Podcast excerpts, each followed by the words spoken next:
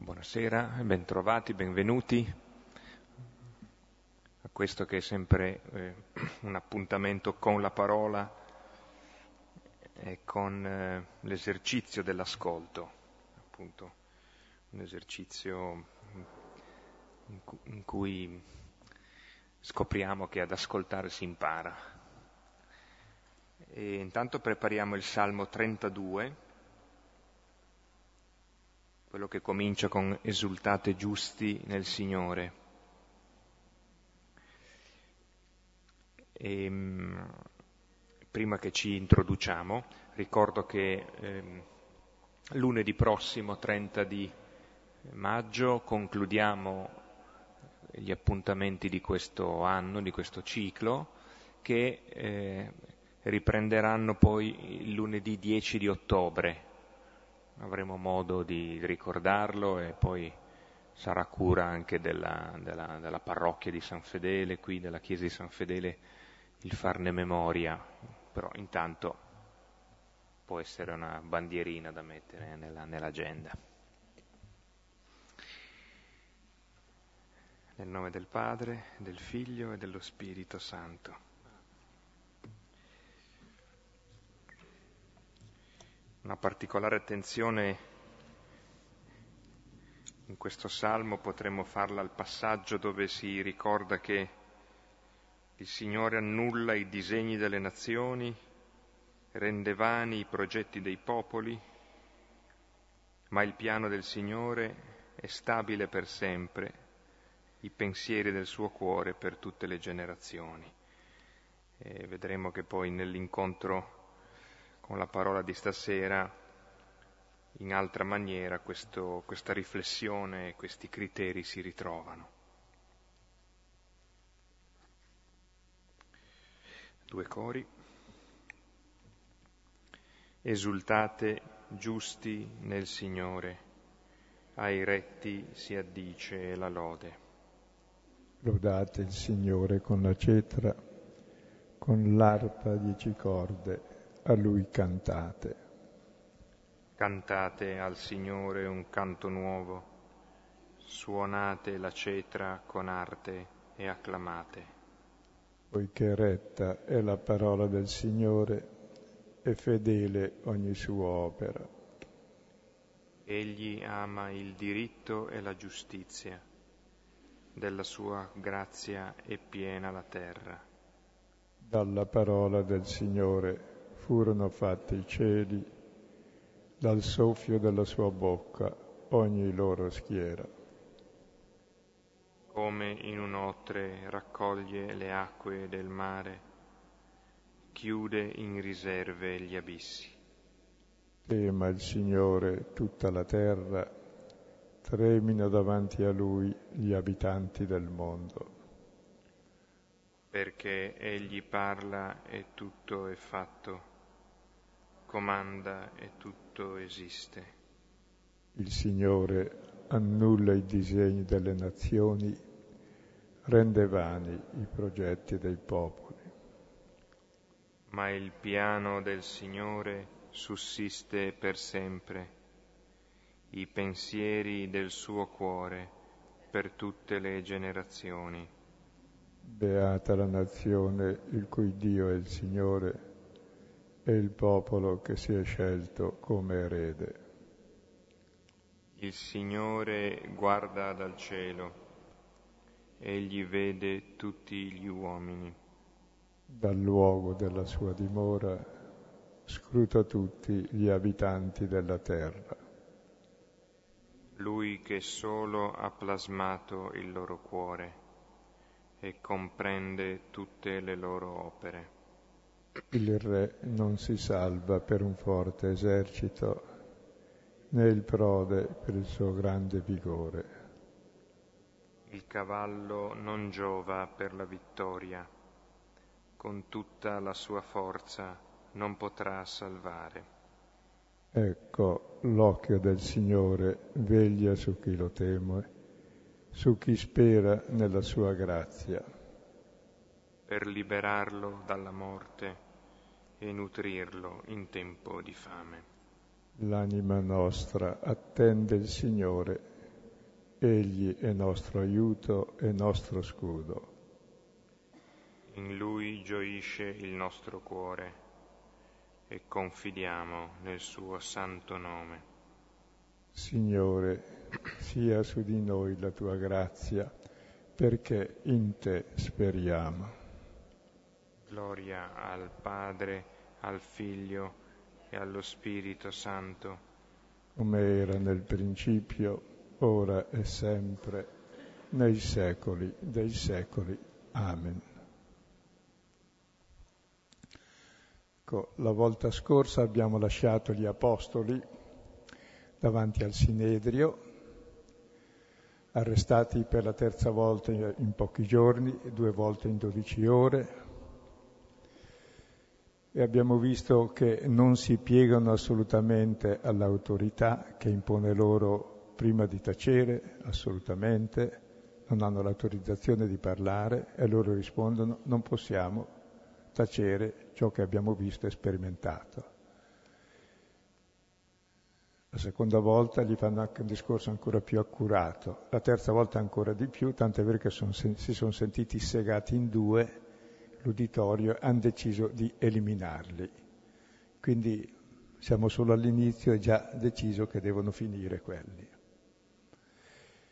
E proprio nel testo attuale vedremo un intervento che inopinatamente li salva, ma vedremo anche sotto questo testo tutta una teologia della storia che è chiara a Luca. Ai discepoli capita come a Gesù, cioè il potere li vuole eliminare, perché sono persone libere e il potere deve avere il controllo. Ora l'azione di Dio non ha nessun controllo umano, perché Dio agisce sempre nella novità e nella storia, non con le nostre idee. E quando noi riusciamo a scoprire la novità della storia di Dio, ci convertiamo e allora andiamo avanti. Quando però non vogliamo cambiare idea, e chi ha il potere non vuole cambiare idea, perché a lui interessa l'idea per dominare, allora si ricorre alla violenza, e allora avevano deciso di ucciderli e vediamo come nonostante questo atteggiamento di violenza, e proprio in questo atteggiamento di violenza del potere, i discepoli sono liberi dal potere e testimoniano, diventano martiri, cioè diventano uguali a Cristo. Testimoniano la verità con la loro vita, non a spese degli altri. Ed è per questo che non si piegano mai davanti al potere e fanno la fine di tutti i profeti e di Gesù. Chi vuole il potere invece nella Chiesa non dovrebbe mai essere così, ma neanche nella società. Chi vuole dominare non dovrebbe mai avere autorità su nessuno, chiaramente. O se no è scemo chi lo sceglie. E vuoi essere dominato? Rinuncia a essere figlio di Dio, perché siamo figli di Dio in quanto liberi. E quando Israele voleva essere dominato come tutti gli altri che hanno chi li... va bene, Samuele va da Dio e Dio gli risponde, non hanno rigettato te, profeta, ma hanno rigettato me. Non accettano che io sia il loro re unico, il re che li lascia liberi. Perché? Perché noi abbiamo un falso immagine di Dio e di uomo e pensiamo che quello è il vero uomo e lo vogliamo e lo votiamo e così ci roviniamo con le nostre stesse mani. Poi mi pregherete per essere liberi, dice, tenetevelo adesso che l'avete voluto ma la, la lezione non la si impara mai. E quando poi chi sta al potere non riesce a spiegarsi la, la realtà perché vivono nel delirio del controllo, come abbiamo visto la volta scorsa, perché hanno visto che i discepoli sono stati liberati, le prigioni erano chiuse, le sentinelle hanno vegliato, quindi dovevano chiedersi come mai succede una cosa così. Invece di interrogarsi, preferiscono negare il fatto e dice basta, li uccidiamo. Adesso leggiamo il seguito, perché la storia non finisce qui, ma va sempre avanti, perché il tempo è galantuomo e più lo reprimi la verità e il bene è come una molla compressa, diventa più forte. E il cristianesimo si è, diffuso proprio grazie a queste persecuzioni, non grazie a tutti i centri di potere che ci sono stati e ci saranno sempre, che sono la rovina dell'uomo prima che del cristiano. E lo si fa in nome di Cristo. Allora leggiamo il testo, perché dappertutto ci sono persone libere, anche nel Sinedrio. Quindi possiamo essere liberi anche noi. Siamo al, quinto, al, al capitolo quinto, dal versetto 34 al 42. Ora, alzatosi nel Sinedrio un certo fariseo di nome Gamaliele, maestro della legge, onorato da tutto il popolo, ordinò di fare uscire per un po' gli uomini e disse loro, Uomini israeliti, badate a voi stessi riguardo a questi uomini, cosa state per fare. Infatti, prima di questi giorni si levò Teuda, dicendo di essere qualcuno. A lui si aggregò un numero di circa 400 uomini. Questi furono uccisi e tutti quanti credevano a lui furono dispersi e divennero nulla. Dopo di lui si levò Giuda il Galileo, nei giorni del censimento, e trascinò popolo dietro di sé. Anche quello morì, e tutti quanti si lasciarono persuadere da lui furono dispersi. E per le cose di adesso, dico a voi, ritiratevi da questi uomini e lasciateli, perché se questa volontà o questa opera e dagli uomini sarà distrutta. Se invece è da Dio, non potrete distruggerli, che non vi troviate a combattere con Dio. Ora essi furono persuasi da lui e chiamati innanzi gli apostoli, avendoli battuti, ordinarono di non parlare nel nome di Gesù e li rilasciarono. Essi dunque se ne andarono dal cospetto del Sinedrio, rallegrandosi perché erano stati onorati di essere disonorati per il nome. Ora ogni giorno, nel Tempio e a casa, non cessavano di insegnare e annunciare la buona notizia, il Cristo Gesù. Ecco, questo testo è molto ricco di suggestioni, la prima è che in qualunque luogo ci possono essere persone libere che dicono la verità. E la storia va avanti grazie a queste persone. Ecco, e quel che dice Gamaliele, già Gesù fu difeso da Nicodemo, no? Ora c'è Gamaliele che difende i discepoli di Gesù e lo fa non solo per rispetto della legalità, cosa molto importante, la legalità. Ecco, e chi per sé governa dovrebbe averne più di tutti gli altri di legalità. Se non ha legalità è, è molto grave, cioè è un baro che cambia le regole del gioco usando la violenza costantemente senza mai raggiungere quel minimo di tranquillità per poter fare il bene degli altri. Quindi la storia è sempre uguale, non preoccupatevi, ma almeno apriamo gli occhi. E quando poi cerca di sopravvivere, le ultime mosse sono anche le più violente e le più stupide. Però grazie a Dio ci sono persone libere come Gamaliele, che non solo difendono la legalità, ma sotto, vedete, c'è tutta una teologia della storia che cercheremo di comprendere, che cioè se le cose sono da Dio vengono avanti, non la puoi fermare. Tu puoi fermare l'acqua, far sulla diga, ma poi esce e va al mare ancora. Cioè il tempo è galantuomo, la menzogna ha le gambe corte, però dura da parecchio perché già da Adamo e Eva in poi dura. Però dura sempre facendo solo del male, permettendo del bene. Quindi se uno non è scemo del tutto, alla fine capisce, se promette sempre il bene e non viene mai, sarà male. Perché la menzogna non dice nulla di male, ti promette sempre un bene. Il male è che non c'è quel bene. Sarai come Dio. Sì, non si sono trovati come Dio, si sono trovati al contrario di Dio perché Dio è il diverso. E comunque in questa storia della salvezza vediamo che i discepoli vengono rilasciati non perché hanno capito qualcosa, i capi, anzi li fanno prima sentire l'antipasto di ciò che capiterà loro, cioè gli danno 40 frustate di flagello o di verga meno uno, che si può anche morire, che è già una punizione sufficiente, appunto come antipasto, per capire che anche prima della pena di morte ci sono queste bastonate prima e poi c'è la pena di morte, immediatamente dopo anche spesso. E il risultato è che questi hanno perfetta letizia e continuano ancora più di prima, e perché sono contenti, ad annunciare. Quindi sono temi molto belli e li vediamo per ordine. Prima vediamo l'eccezione che porta avanti la storia in questo Gamaliele.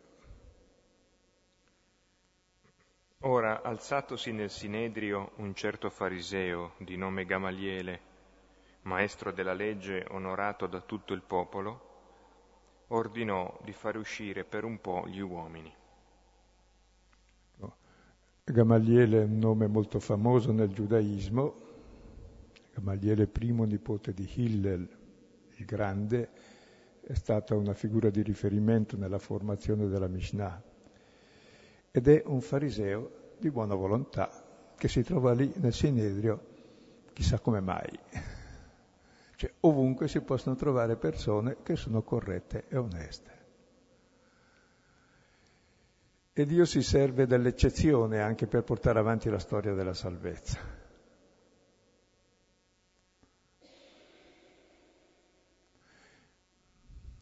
A pensare che Dio per sé eh, va bene. Sì, si serve per fare il bene di ciò che c'è. Se c'è una persona buona, in questo caso come Gamaliele, si serve anche di lui, ma si serve anche degli altri che sostanzialmente non fanno altro che eseguire, vedremo, il disegno di Dio, anche se capovolto.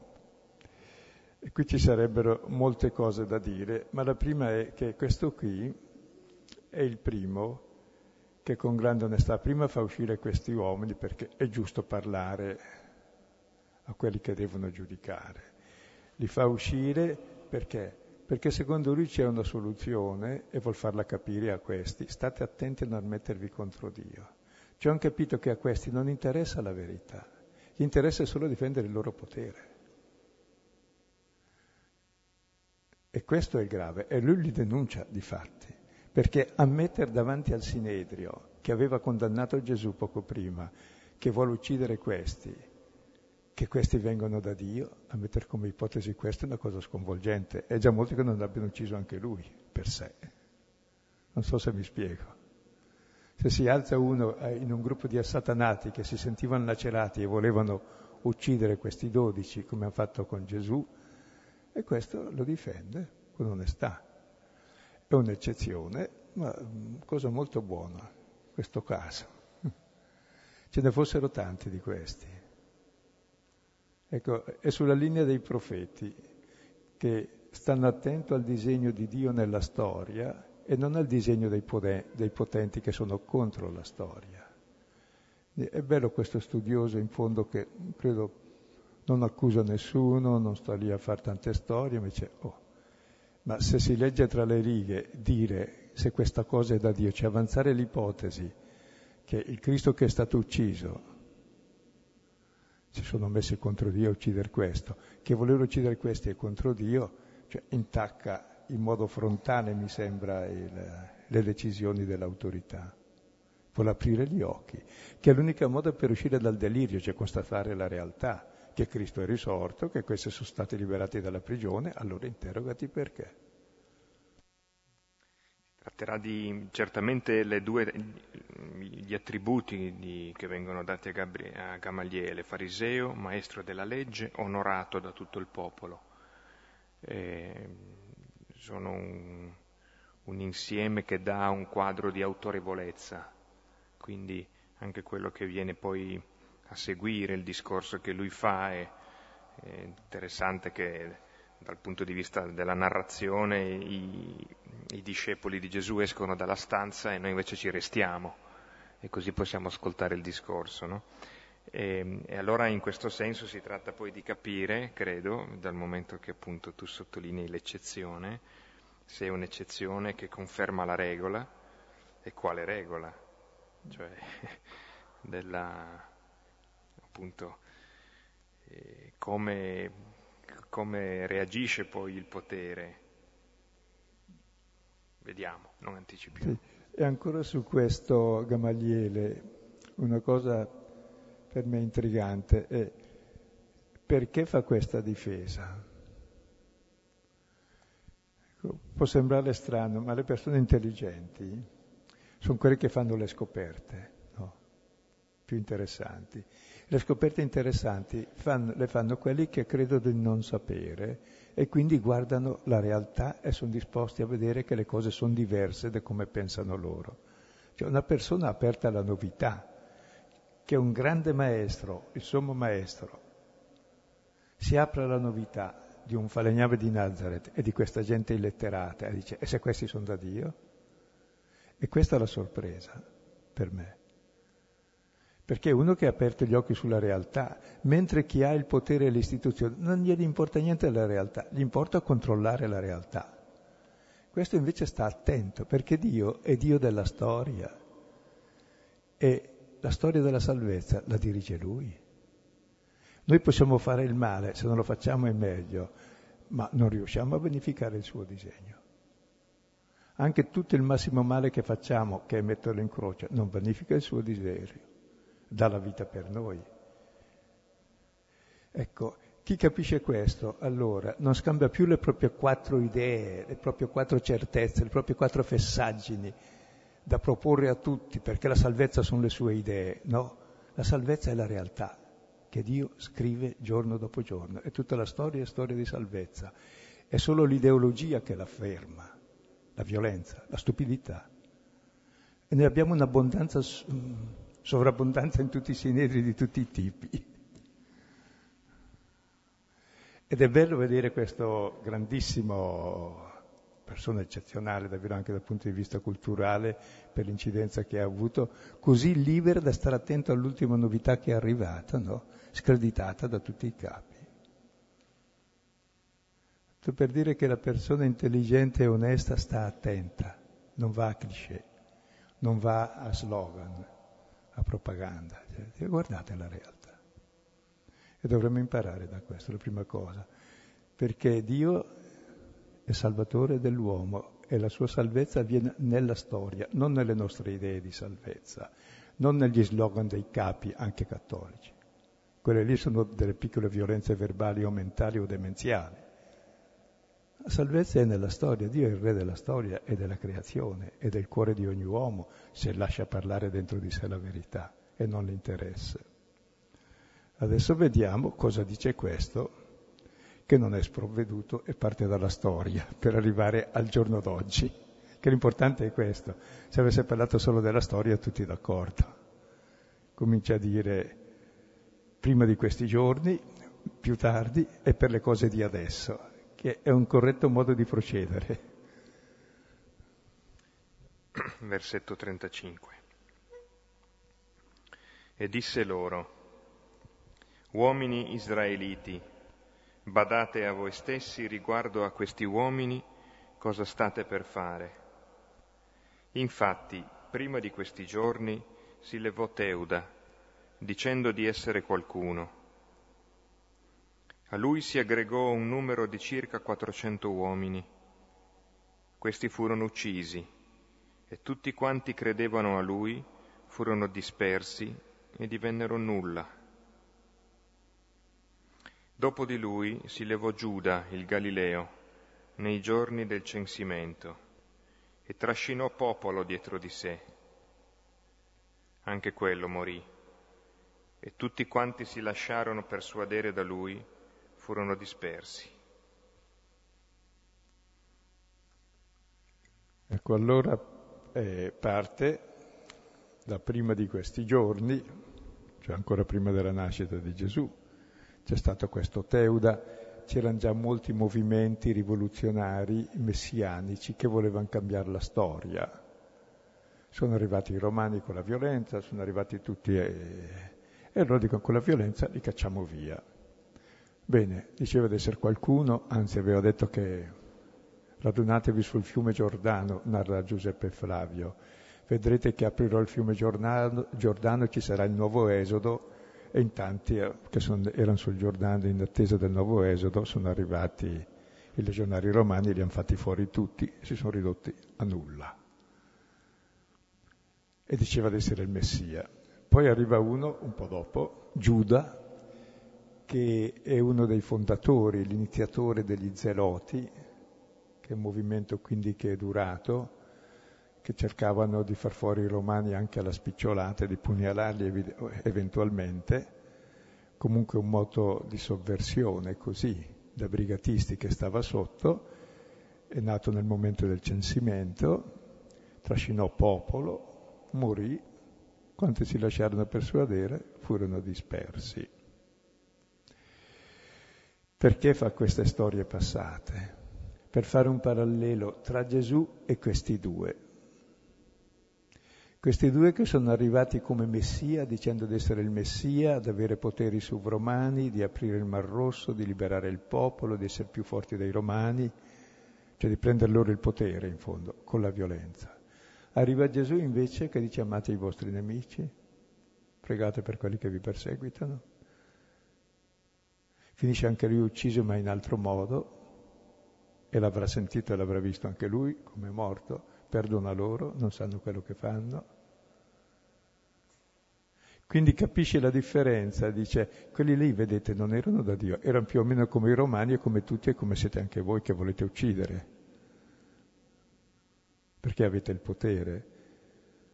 Ecco, non opponetevi a questi, perché se la storia di Gesù, cioè c'è il sospetto che sia già diversa, perché è diverso il principio, e quindi lasciate, guardate, non usano violenza, non hanno potere, scompaiono subito, state tranquilli se non è da Dio, ma se è da Dio, voi non riuscite a farli fuori.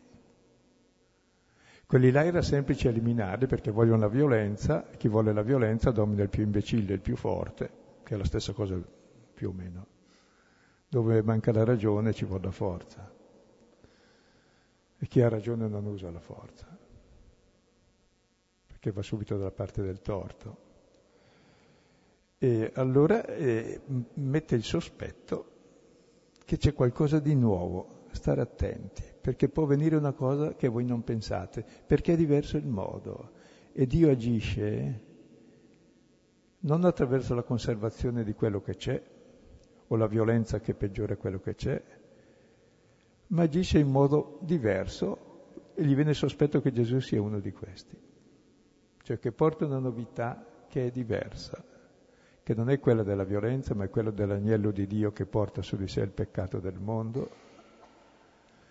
Non è quello che viene coi carri armati o col denaro per corrompere o col mercato, con quel che volete, viene con l'asino, il suo messianismo, cioè l'animale di servizio, umile, modesto, e allora si interroga.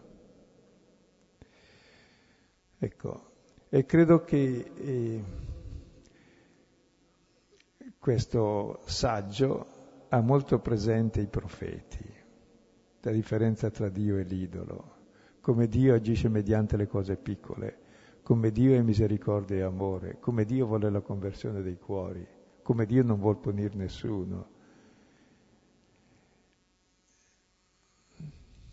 E capisce proprio che ciò che è nuovo è quello che porta alla salvezza. Ciò che è passato è passato, è già morto. E nella novità che vediamo cosa Dio. Per esempio, la vita o è nuova sempre o è morta, l'amore o è nuovo ogni giorno o è morto. Quindi non mettere etichette e stare rifugiati nel passato per uccidere il presente, ma stare attenti a quel che c'è, è lì che Dio parla. Quindi non sopprimere il presente. Se usi la violenza, eh, non ci riesci, come è messo in croce Gesù.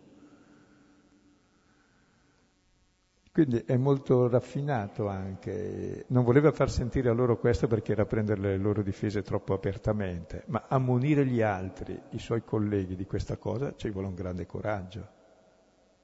Chi ha il coraggio di farlo? I profeti sono sempre stati così ed è bello vedere Gamaliele in fondo è, è un profeta, con lo stesso stile e la stessa libertà interiore. E adesso vediamo cosa dice in concreto per le cose di adesso. Versetto 38, 39. E per le cose di adesso dico a voi, ritiratevi da questi uomini e lasciateli, perché se questa volontà o quest'opera è dagli uomini sarà distrutta se invece è da Dio, non potrete distruggerli, che non vi troviate a combattere con Dio.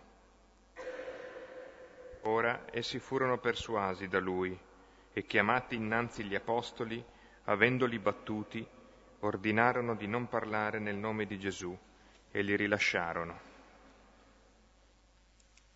Ecco, allora dopo aver fatto la storia dice, e per le cose di adesso,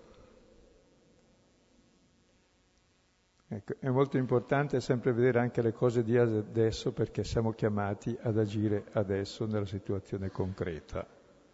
Allora dico a voi, ritiratevi da questi uomini e lasciateli. E sono quegli uomini che hanno detto loro che hanno sbagliato al Sinedrio, che sono colpevoli del sangue del giusto, che sono chiamati a convertirsi, loro che sono illetterati e non hanno nessun potere dicono questo all'autorità costituita, come hanno fatto sempre i profeti, e allora dice, per le cose di adesso ritiratevi e lasciateli. Se questa volontà o questa opera è dagli uomini, sarà distrutta. Se è da Dio, non potrete distruggerli. Può sembrare una cosa di semplice buonsenso, ma è qualcosa di più. Cioè, chiaramente Gamaliele è uno che ha capito qualcosa dell'azione di Dio e anche di Gesù, perché in fondo difende Gesù, ammette la possibilità, per il caso di Gesù, che sia una cosa di Dio. Scusa, dicono che è risorto. Almeno verificate. Dicono di averlo incontrato. Verificate sono stati liberati dalla prigione miracolosamente. E verificate. E cosa dicono? Nulla di male. Dicono solo che ci dobbiamo convertire, è quel che dicevano tutti i profeti. Dicono solo che è giunta la promessa di Dio a compimento e che male c'è, è quello che aspettiamo. No? Quindi proprio vuol tenere aperti alla novità, mentre invece per queste persone di potere, per tutte le persone di potere, l'unica verità è mantenere il potere. E quindi guai se venisse adesso il Signore. Oh, doveva finire poi no- i nostri privilegi, il nostro potere, il nostro... Che venga, venga. Maranatà. E il suo discorso non è un semplice discorso politico, è proprio religioso, che cioè Dio agisce nella storia e il suo agire è un agire strano, è un agire eh, di governo. Governo, guberné vuol dire il timone che sta dietro. Cioè, ci sono le correnti, sono quelle che sono, il vento è quello che è, la barca è quello che è, il carico è quello che è, ma tu dal di dietro riesci a dirigere tutte le forze anche opposte nella direzione in cui vuoi portare la barca. E così Dio ci lascia liberi di fare tutto quel che vogliamo, eppure Lui mette insieme le componenti per portarci dove Lui vuole, cioè alla salvezza. Anche nel modo più strano, anche attraverso il male che noi facciamo. Ora questo lo può dire Gamaliele perché questi non predicano la violenza, non predicano il denaro, il potere sono persone povere, libere, che predicano l'amore e lo vivono. Qui lasciateli stare. Perché volete controllarli? Volete avere il controllo sulla vita? Ecco, adesso penso quanto sarebbe bello che anche noi persone di Chiesa comprendessimo questo, di non metterci a combattere con Dio. Se voi pensate abbiamo dovuto chiedere perdono con Papa Voitila delle cose più grosse della storia, bruciare le streghe, che streghe non erano, bruciare chi diceva che eh, la terra gira attorno al sole, o almeno scomunicare, condannare gente e mettere a rogo perché hanno idee diverse dalle mie, tutte le guerre di religione, tutte le scomuniche, per poi arrivare a dire, come diceva un francese del 1800, che noi combattiamo gli amici di domani con i nemici di ieri. Grandi profeti siamo. E poi noi chiediamo perdono degli errori che hanno fatto loro, gli altri. E allora siamo come quelli che dice Gesù, bravi, costruiti i sepolcri dei profeti, confermati ad essere figli di quei padri. Chiediamo perdono degli errori che facciamo adesso per conservare il nostro potere e il nostro dominio e il nostro controllo. Cioè ci sono delle cose che sono abominevoli, spiego, ma sono comprensibilissime, cioè questo teomacoi, teomacoi eh, combatte, quelli che lottano, con, combattono contro, con Dio, no, non contro, con Dio. Quante lotte abbiamo fatto per Dio, per Dio, con Dio, God me tunes, tutto quel che volete. Sì. Le quali poi ci dobbiamo pentire. Dio non ha bisogno di essere difeso da nessuno. Dio ha bisogno che difendiamo le persone, gli uomini, cominciando dagli ultimi, non il nostro controllo sulle persone. E chi si attacca molto, anche per esempio tutto il tradizionalismo, è comprensibile solo come mancanza di fede. Una volta sì, una volta sì. Che cosa una volta sì? Che Dio non c'è più? Che gli si è accorciato il braccio? Che è diventato scemo con l'età? Cioè siamo noi che siamo diventati scemi e non abbiamo più fede in Dio. Apri gli occhi sulla realtà, la storia va avanti, sai, ed è storia di salvezza. Nonostante la nostra ostinazione, vogliamo anche far imparare il latino, ma facciamo imparare anche il bergamasco, così almeno eh, io sono bresciano, quindi li capirei. Cioè, sono cose ridicole, ridicole dal punto di vista cristiano e umano, tutte queste resistenze come si leggeva oggi, no? che volevano far circoncidere, era il lezionario Atti di oggi, 15. sì. Atti 15, perché se no non c'è salvezza. Quante circoncisioni imponiamo anche oggi perché ci sia salvezza? È ridicolo, è mancanza di fede, come se Dio, non so io, e la circoncisione era voluta da Dio, eh? e dico, non, non serve.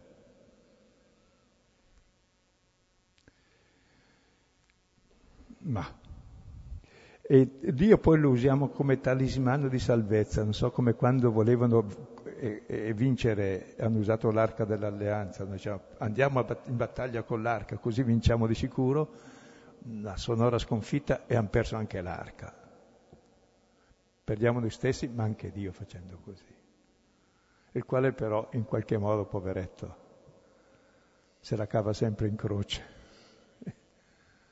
fino a quando apriamo gli occhi e lo vediamo dov'è.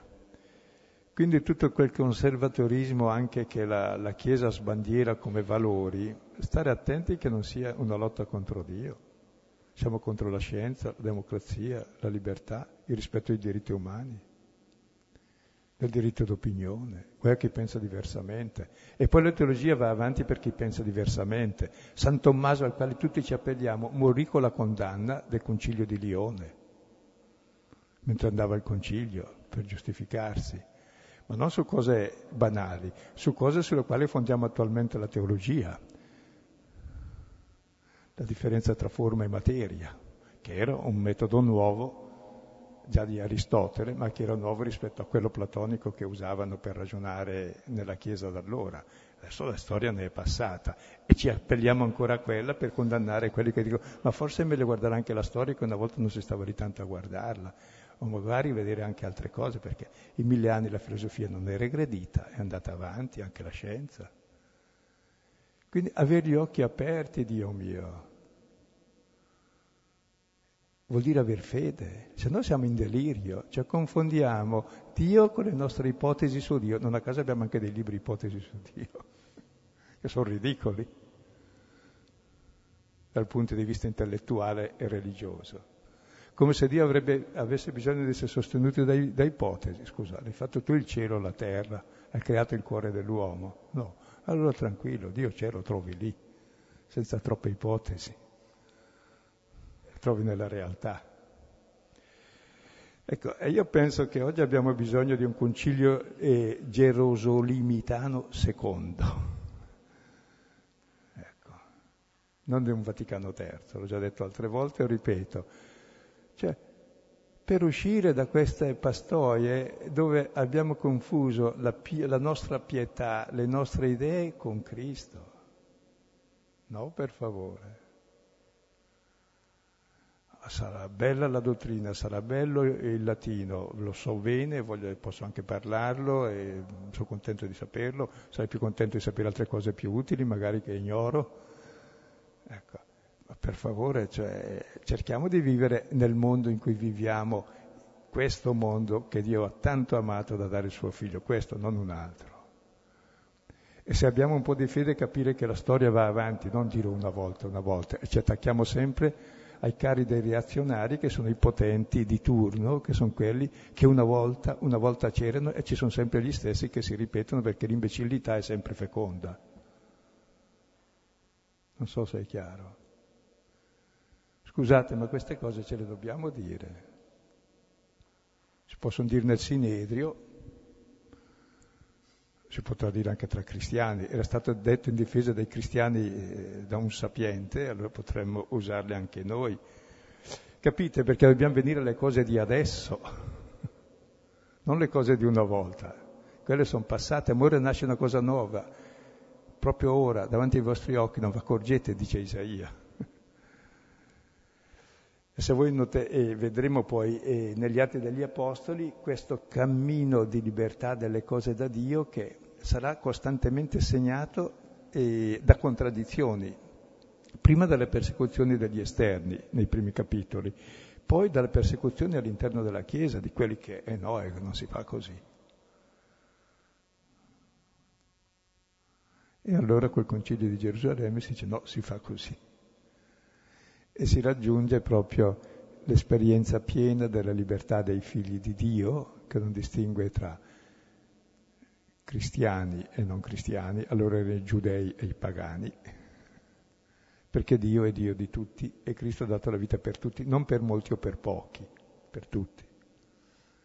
Se vogliono tradurre per molti, imparino allora il greco con l'aramaismo che c'è dietro vuol dire tutti, o se no si faccia un escamotage molto intelligente, e hanno fatto i nostri amici in Albania, siccome hanno voluto tradurre per molti, allora un padre ha detto, beh, giusto, lasciamo per molti, e poi diciamo per molti che vuol dire tutti, e poi l'hanno adottato nel lezionario.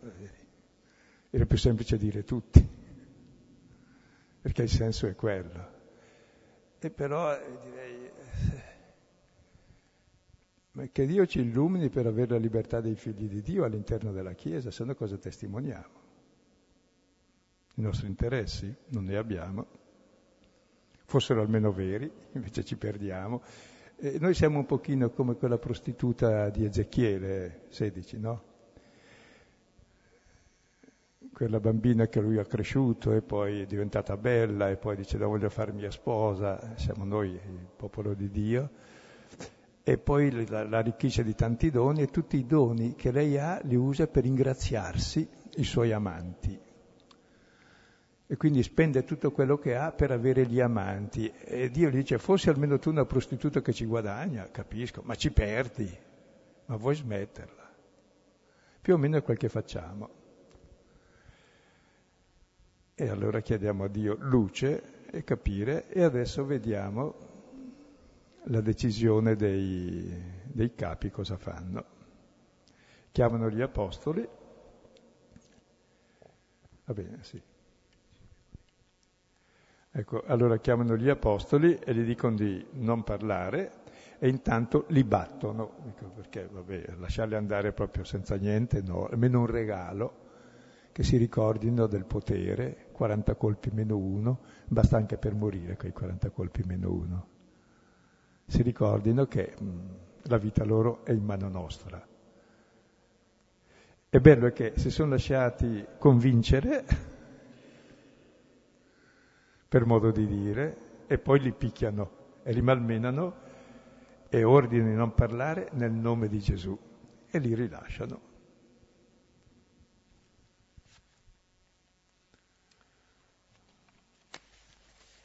Essi dunque se ne andarono dal cospetto del Sinedrio, rallegrandosi perché erano stati onorati di essere disonorati per il nome.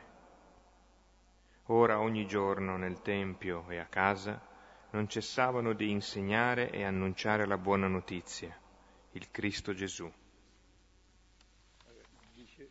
I discepoli se ne vanno rallegrandosi, non perché sono masochisti, ma perché hanno avuto un grande onore. In greco c'è la stessa parola, per essere onorati, ed essere disonorati.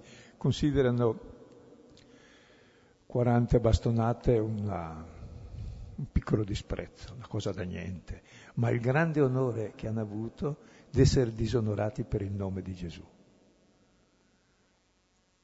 E sono contenti, scrivi che qui vi è perfetta letizia. Perché questa gioia? Ecco, la gioia è il segno della presenza di Dio, perché qui loro sono diventati uguali a Cristo, testimoni di un amore più forte di ogni interesse anche della propria pelle.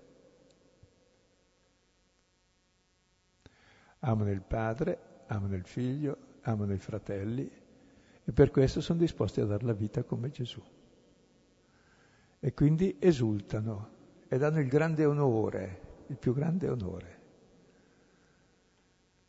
Quindi invece sta lì a lamentarsi, a dire guarda che disgraziati, guarda come, cosa ci hanno fatto, ci lamentiamo di quelli, guarda che ci perseguitano.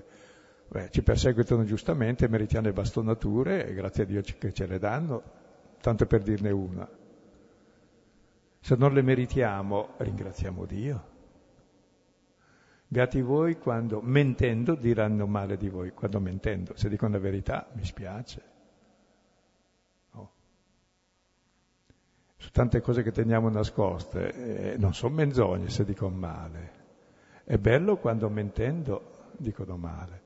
È bello quando paghi e non hai fatto nulla di male. Allora sei come Cristo e sei testimone e la storia della salvezza avviene così. E la storia appunto di Dio avviene come con Cristo, che con la croce ha vinto il male e con quelli che continuano ancora la sua passione nel mondo, questa passione d'amore per gli uomini, che non si piegano al potere, alla violenza, all'odio e non rispondono all'odio con odio, lì continua la storia della salvezza e c'è gioia. E la gioia è il segno tipico della presenza di Dio, che può solo dar gioia e nient'altro che gioia. E il nemico fa di tutto per toglierla. E la gioia è quando si è amati e si ama, e qui hanno il compimento della loro gioia, nel nome di Gesù. E i testi poi che possiamo trovare su questi sono numerosissimi. Eh, l'inizio della lettera di Giacomo, il capitolo primo, considerate perfetta letizia, fratelli miei, quando subito ogni sorta di prove, eccetera ecco, leggetela. Così la prima lettera di Pietro, il capitolo primo, versetto sesto seguenti, ecco che dice siate ricolmi di gioia anche se dovete soffrire tribolazioni e persecuzioni perché come loro si purifica sette volte nel fuoco, così anche voi, eccetera. E poi i Tessalonicesi, 1 Tessalonicesi eh, 5,16 dice gioite sempre nel Signore. Questa gioia c'è sempre e nessuno la può rapire. Perché la gioia è che Lui è con noi e noi siamo con Lui. Ecco, è quella gioia che, di cui si parla nel capitolo 15 di Giovanni, quella gioia che sarà sempre più piena perché siamo in comunione con Lui.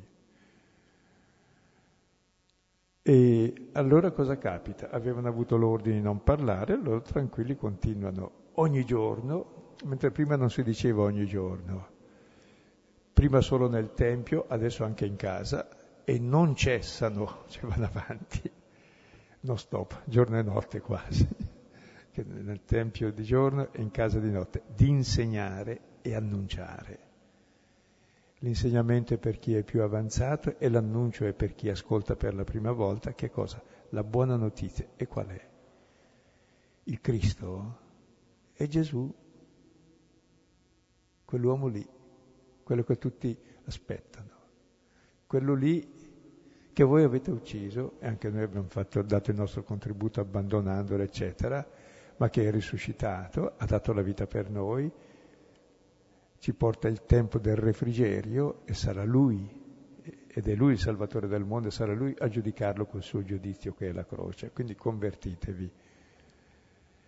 Ed è bello vedere allora come invece di fermarsi continuano, però continuano ormai a un altro livello, con una gioia profonda, perché ormai sono martiri, cioè testimoni sarete miei testimoni. Ecco, questa è stata la testimonianza piena ormai in Gerusalemme. È già la terza volta che sono arrestati, tre volte hanno testimoniato, stavolta la testimonianza gli ha toccato anche la pelle, bene, adesso va bene, adesso possono diffondersi anche altrove.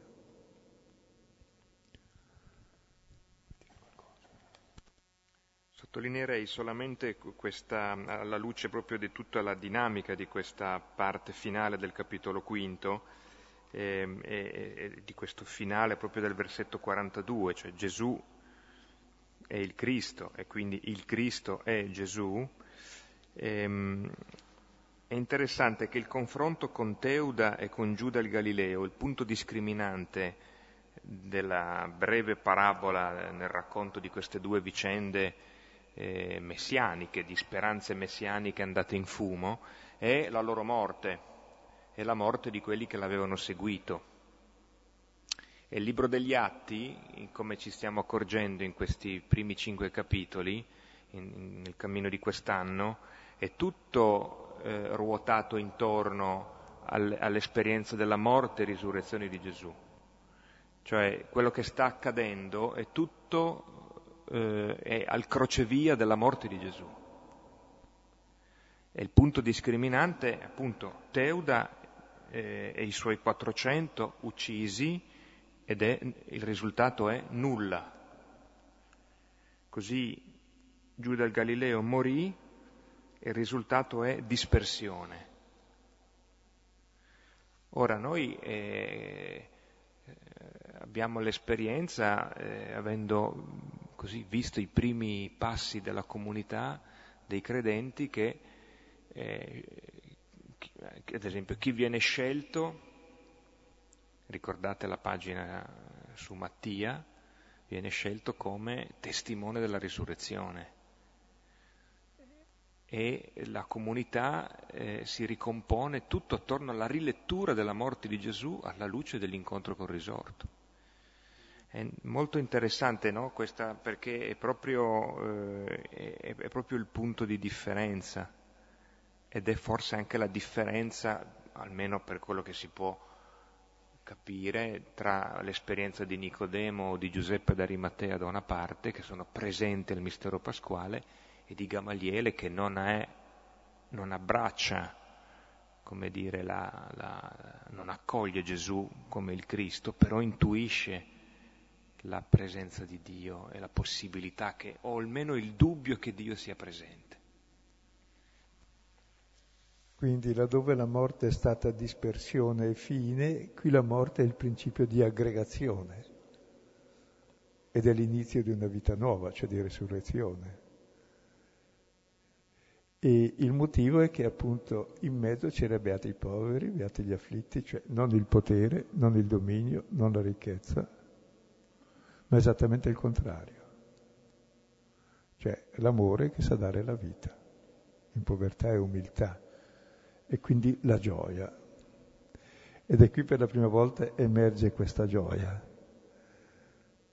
che viene proprio quando sperimentano sulla loro pelle, alla lettera, eh, il mistero di Cristo.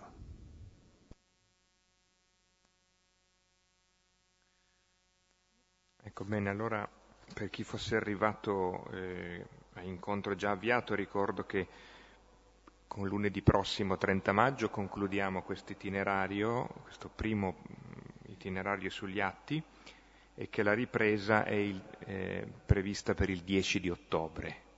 Quindi così suggerivo di cominciare a segnare in agenda questa data e magari di invitare altri a segnarla.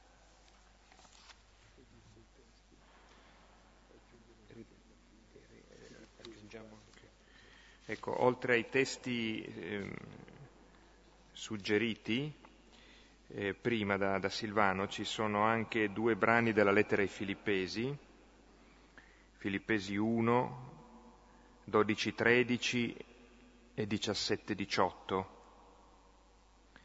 e poi Filippesi 4, dal versetto 4 al 7. Quindi ripeto Filippesi 1, 12, 13 e 17, 18 e Filippesi 4, 4, 7.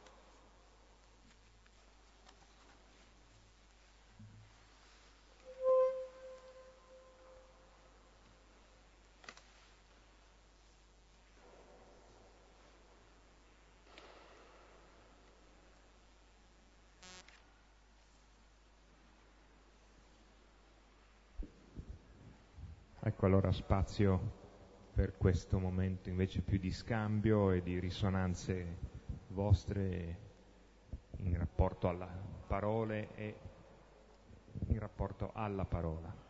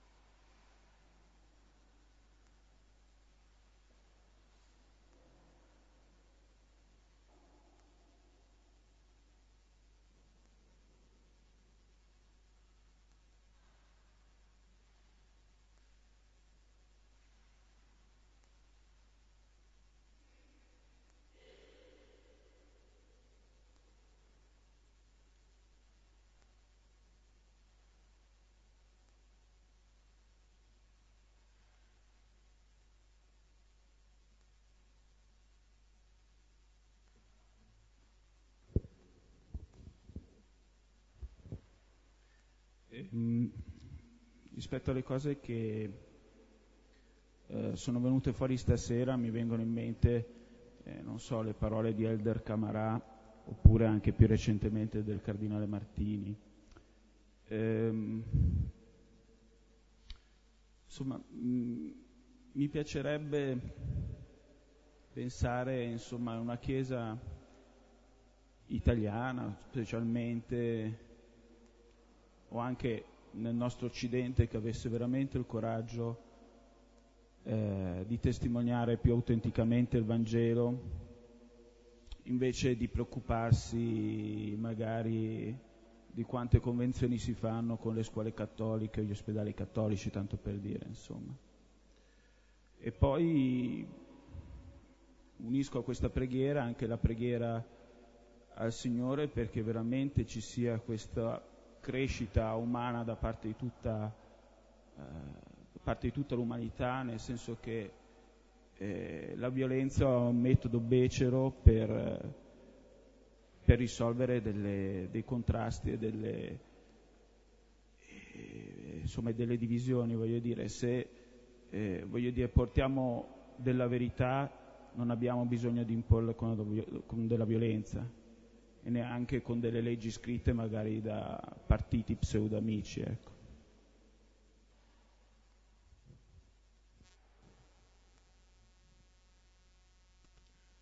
Io penso davvero che abbiamo bisogno di una testimonianza coraggiosa del Vangelo, vivendo una vita evangelica, allora lo testimoniamo, e di libertà dal potere se no, non difendiamo la verità, ma usiamo la violenza per difendere gli interessi.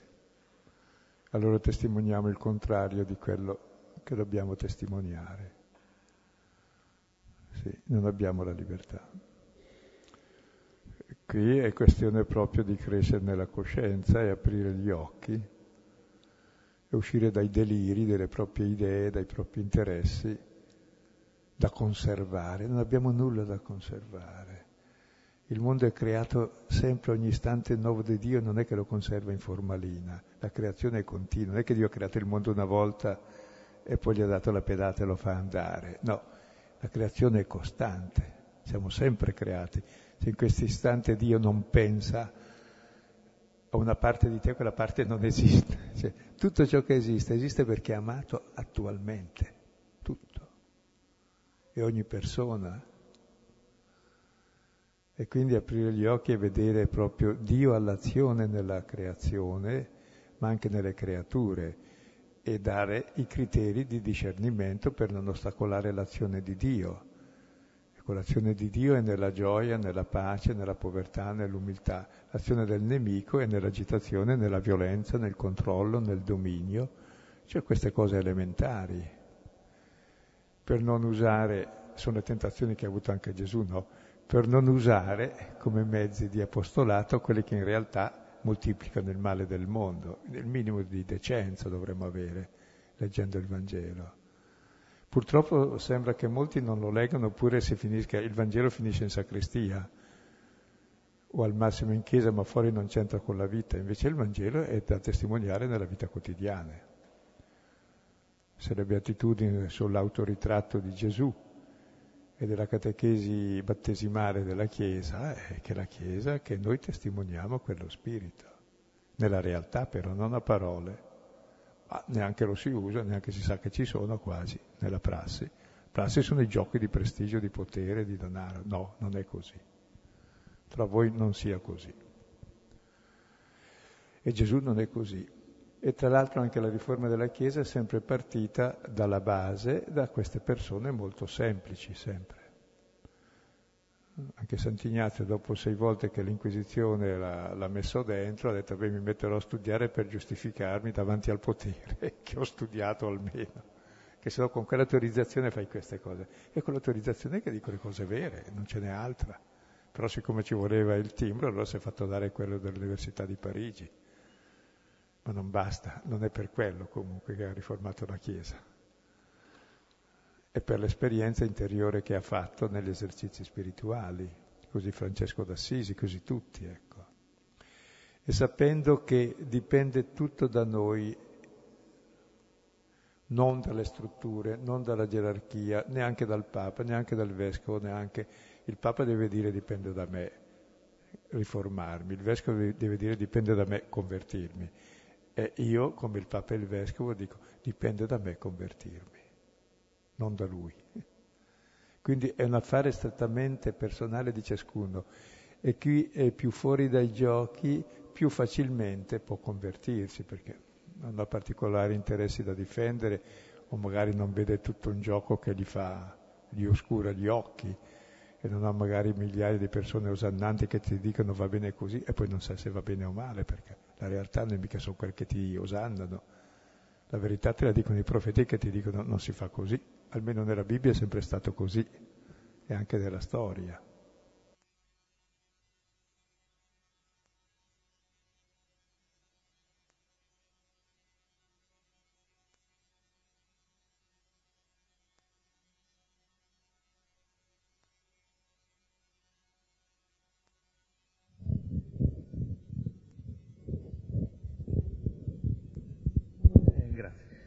Una considerazione sulla frase ora essi furono persuasi da lui e alla fine ordinarono di non parlare. Gamaliele li ha persuasi. Eh, secondo te è una notazione ironica di Luca questa o come, come, come, si, come si, può capire? Non hanno capito niente? Non, non so, è una spiegazione.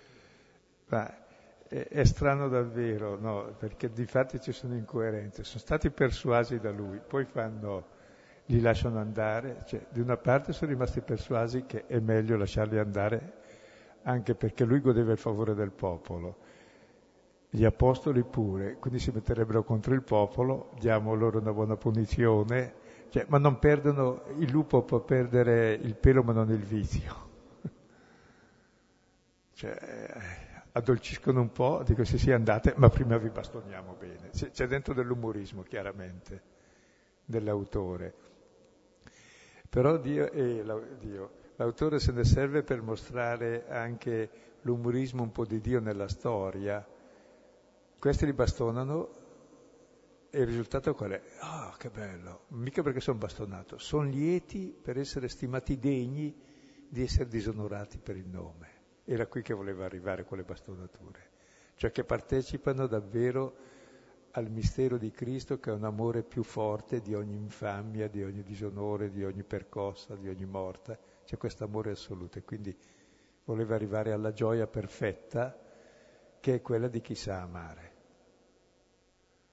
Quindi, sì, ed è poi l'ironia di Dio nella storia, tant'è vero che fanno dei crocifissi, anche il crocifisso di Javier è un crocifisso che sorride, cosa vuoi? Non ti resta che ridere. Beh, già il sorriso pasquale però questo, come anche il Cristo Giovanneo che è già glorioso sulla croce. Quindi sotto c'è anche una teologia della storia, che cioè, sì, loro continueranno, anche se per caso ti lasciano, a fare il male e anche a punirti, ma tu non ti preoccupi, anzi questo è, è una credenziale che stai andando bene.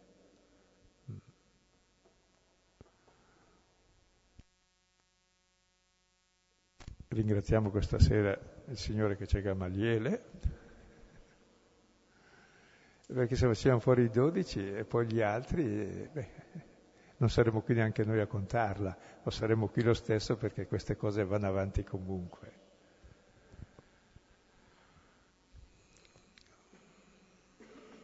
E voler arrestare la verità è come volere prendere in pugno l'acqua, no? Ecco che adesso ce l'ho, o l'aria.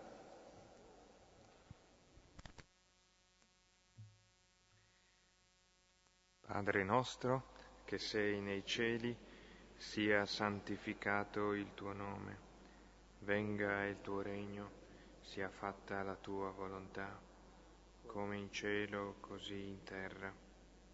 Dacci oggi il nostro pane quotidiano, rimetti a noi i nostri debiti, come noi li rimettiamo ai nostri debitori, e non ci abbandonare nella tentazione ma liberaci dal male. In nome del Padre, del Figlio e dello Spirito Santo. Grazie allora e buonanotte e a lunedì prossimo.